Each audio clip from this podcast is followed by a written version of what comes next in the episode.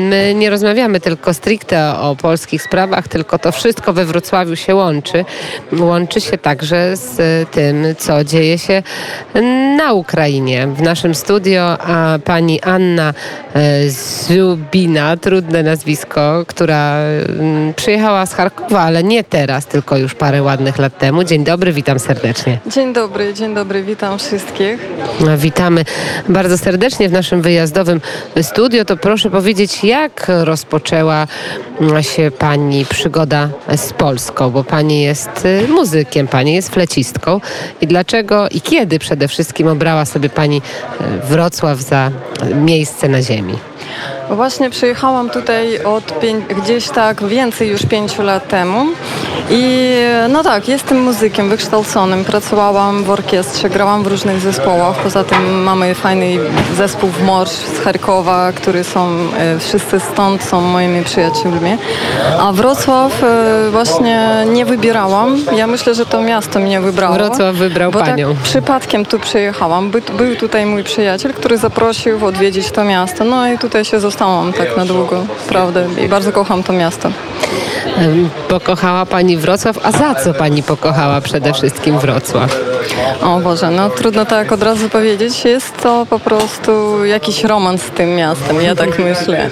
E, no, jest bardzo fajne, miłe miasto, bardzo przyjazne do e, obcych ludzi, no, ponieważ e, Wrocław też, tutaj nie ma ludzi, którzy już od bardzo, bardzo dawno tu mieszkają. Oni też jakiś czas tutaj przyjechali.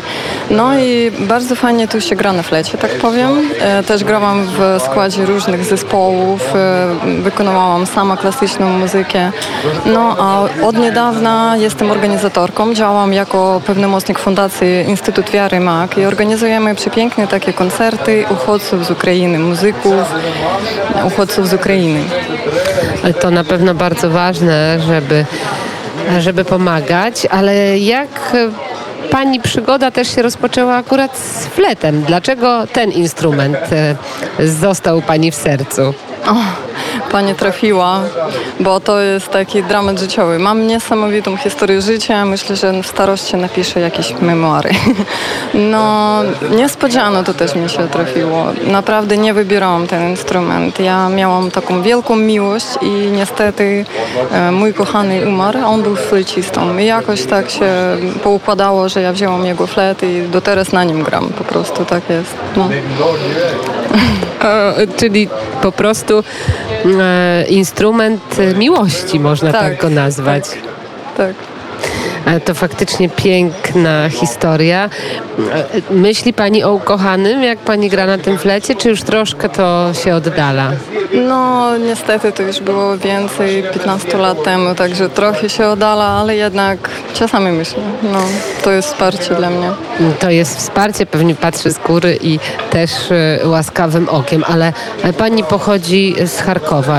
Gdzie dzisiaj jest Pani rodzina? Została w Charkowie, czy wyjechali? Jak się losy rodziny pani potoczyły. Oczywiście mówię po 24 lutego, po tym jak e, Rosja zaatakowała, wywołała wojnę.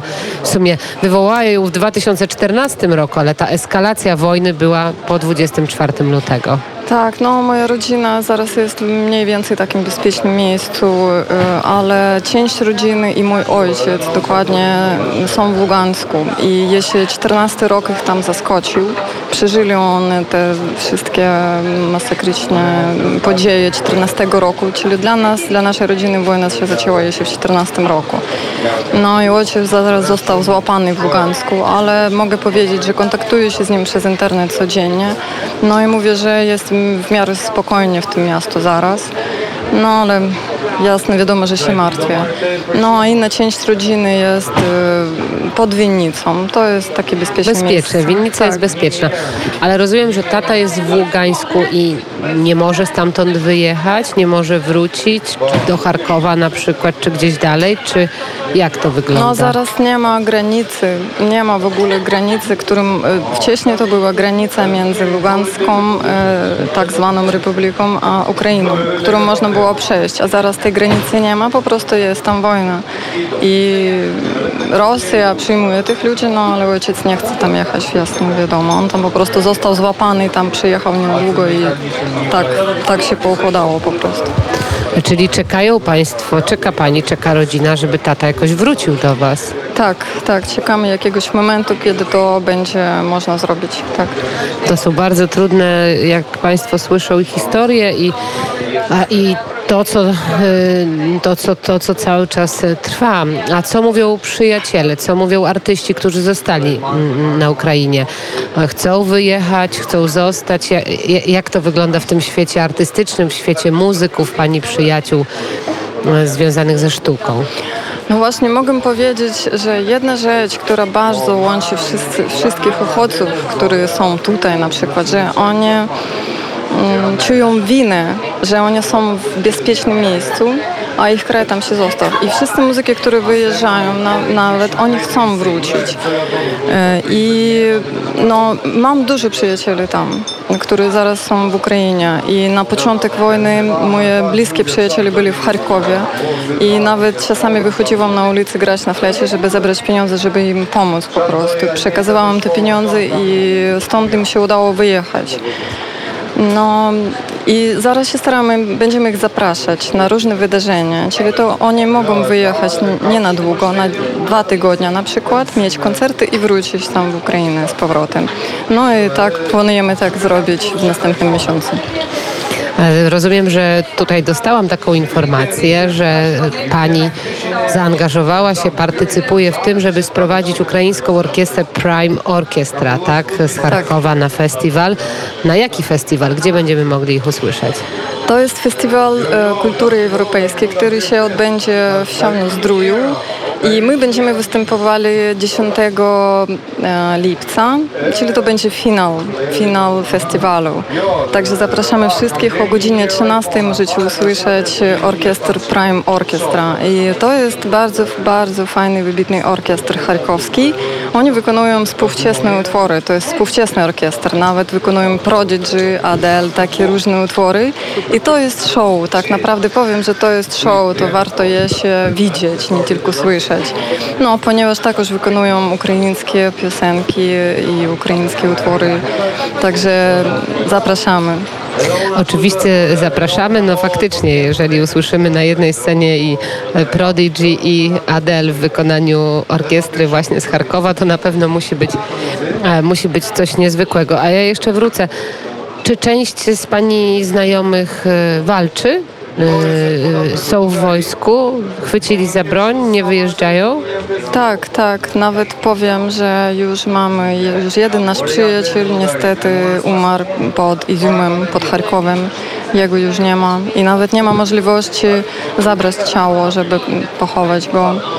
Tak jest. I dużo przyjacieli, nawet dużo muzyków wzięli broń.